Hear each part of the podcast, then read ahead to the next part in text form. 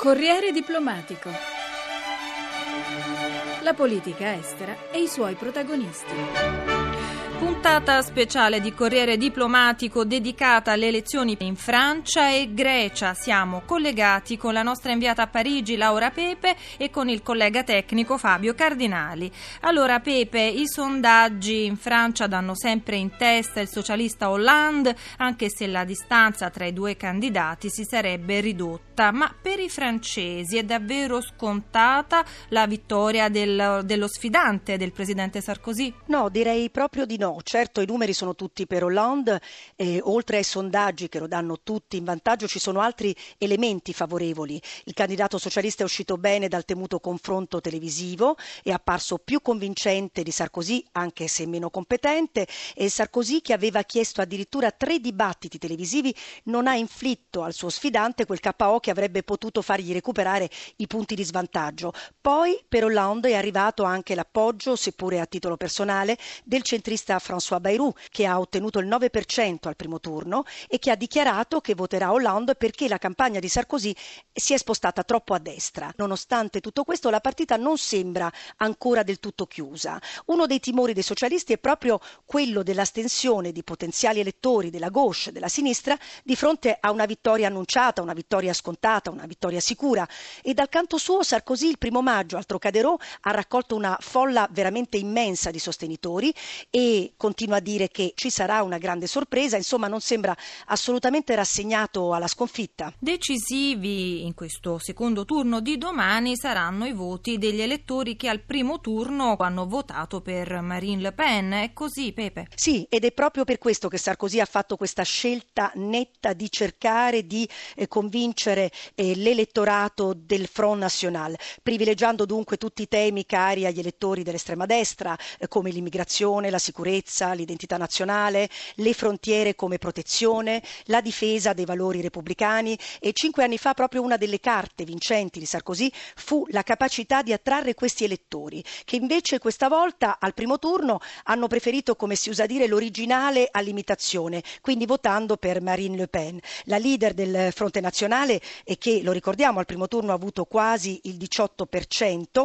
non ha dato indicazioni di voto come invece ha fatto il leader della sinistra radicale e Mélenchon in favore di Hollande e ha detto semplicemente io mi asterrò. Le stime dicono che in realtà solo la metà dei suoi elettori farà confluire il suo voto su Sarkozy e addirittura che una parte abbastanza consistente voterà per Hollande e questo non deve stupire per due ragioni. La prima è che tra gli elettori del Front National c'è una parte di operai, di sottoproletari colpiti duramente dalla crisi, potenziali elettori di sinistra e la seconda ragione è che Marine Le Pen già guarda alle legislative e sembra preferire una vittoria di Hollande perché provocherebbe un'implosione dell'UMP, il partito di centrodestra, il partito di Sarkozy, e l'aspirazione di Marine Le Pen è proprio quella di diventare leader di una nuova destra e capo dell'opposizione. Ovviamente l'Europa intera guarda con attenzione e interesse al voto francese. Sì, questo è vero, mai come in questo caso la corsa all'Eliseo eh, non ha riguardato soltanto Parigi ma l'intera Europa, l'Unione Europea e diciamo che comunque va vada. Quindi anche nel caso di una clamorosa rimonta e quindi conferma di Sarkozy, le cose cambieranno in Europa, cambieranno gli equilibri politici. Di certo al primo turno qui in Francia è stata bocciata la proposta politica di Sarkozy, il modo eh, in cui la Francia e di riflesso l'Europa eh, sono state governate. L'estrema destra ha avuto questo risultato straordinario di cui parlavamo con le sue posizioni anti-europeiste e quindi questo sicuramente è un dato importante. Le ultime indiscrezioni dicono che in caso di vittoria François Hollande sarebbe pronto a trovare una soluzione pragmatica diplomatica in un'eventuale disputa sul fiscal compact con la Germania, cioè ci sarebbero già delle proposte concrete discusse informalmente con Berlino per un completamento, se non una vera e propria rinegoziazione del patto di bilancio europeo, con un piano per la crescita da discutere nel prossimo vertice europeo di giugno. La parola d'ordine di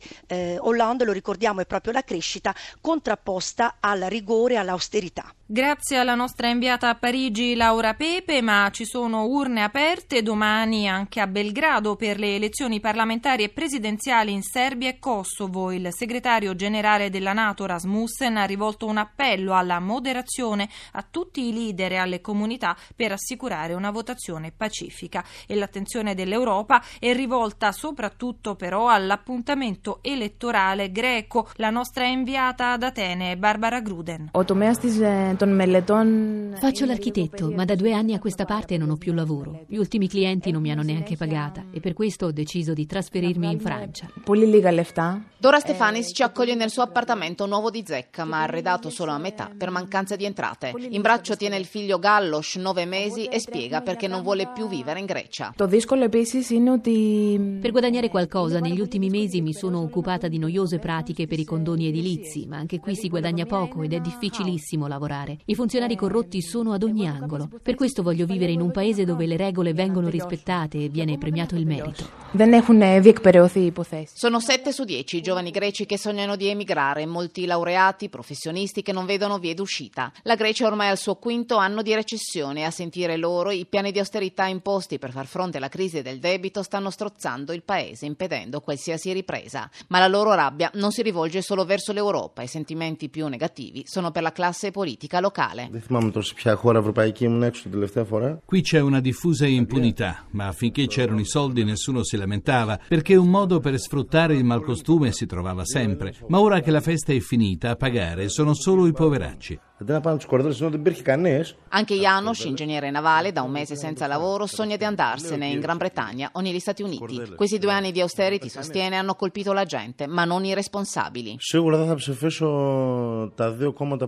Chi ha portato il paese sull'orlo della bancarotta? Chi ha nascosto per anni come stavano le cose? Questi signori sono ancora al potere e non abbiamo visto neanche un processo. Per questo il mio voto andrà all'opposizione, in modo da costringere i due partiti maggiori a ripensare le proprie strategie e magari a rinegoziare i termini dell'accordo preso con l'Unione Europea per ottenere i prestiti. Questo non significa voler uscire dall'euro. L'incertezza in Grecia oggi è proprio questa. Quanti voti riceveranno i partiti antisistema, quelli che da destra o da sinistra contestano i piani di austerity? E quindi quanti voti andranno alle due formazioni storiche, i conservatori di Nea Democratia e i socialisti del PASOK, condannati a quanto pare a formare una grande coalizione per continuare a garantire i prestiti prestiti europei e internazionali. Stavros Ligheros è l'editorialista del giornale conservatore Haterimini. Αν σκεφτεί κανείς ότι πριν από δυόμιση χρόνια Stiamo assistendo a un cambiamento politico strutturale. I vecchi partiti stanno morendo, ma quelli che li possono rimpiazzare non sono ancora nati. Ci sarà un rafforzamento dell'estrema destra e sinistra che possono condizionare il governo, ma non possono ambire a governare, mentre i movimenti che non hanno alcuna chance di entrare in Parlamento distrarranno comunque il 20% dei voti.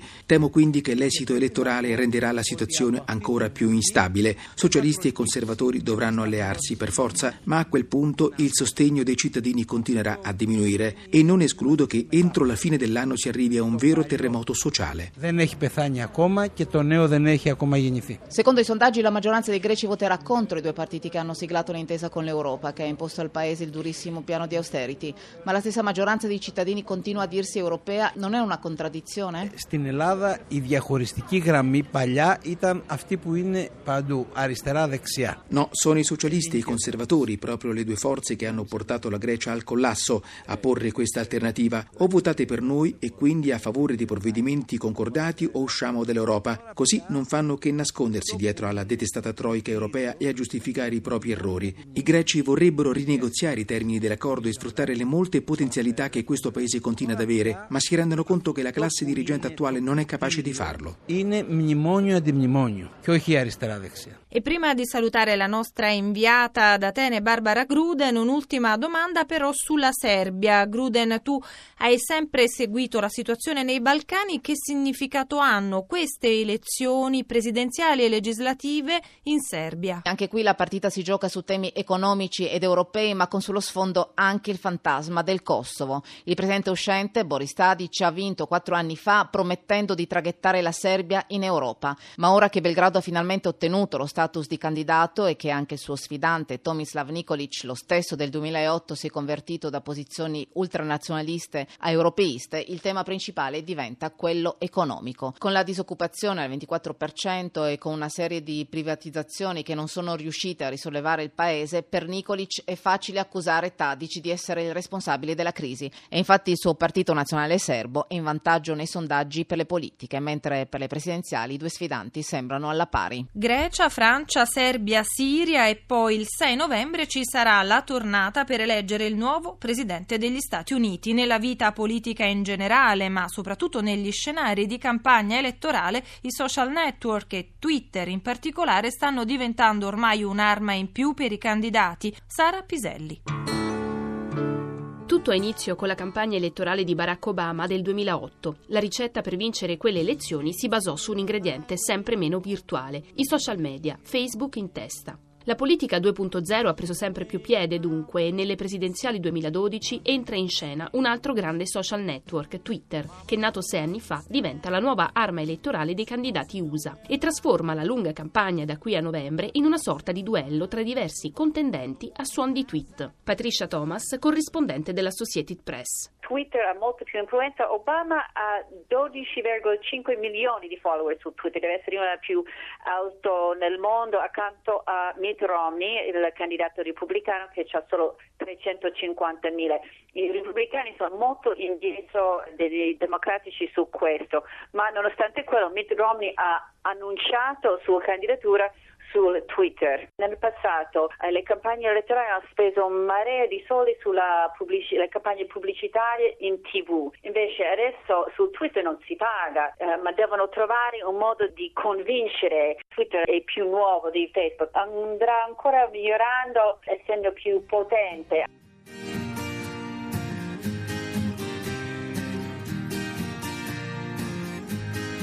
Il binomio politica-social network ha preso piede anche in Europa, come dimostrano le presidenziali in Francia, anche se il caso americano è pressoché unico e all'avanguardia rispetto a quello francese. Gianluca Borrelli, presidente del portale italiano Termometro Politico. Quasi tutti o tutti i candidati in realtà non avevano nemmeno un account né di Facebook né tantomeno di Twitter fino a pochi mesi prima delle elezioni e tra l'altro questo fenomeno in Francia è stato anche subito in maniera meno consapevole anche perché hanno avuto anche delle preoccupazioni serie su quello che poteva essere la possibilità di diffondere notizie riservate sull'andamento dell'esito elettorale durante il turno di votazione. È una preoccupazione molto eccessiva perché non c'è un reale pericolo. I social network con Twitter in testa rappresentano dunque un'opportunità. Twitter, così come Facebook, così come Internet, eh, devono essere viste come sono già viste in America, come un'opportunità. Un'opportunità per far conoscere il proprio messaggio, per interagire con i propri lettori e per ottenere sostegno anche economico alle proprie campagne.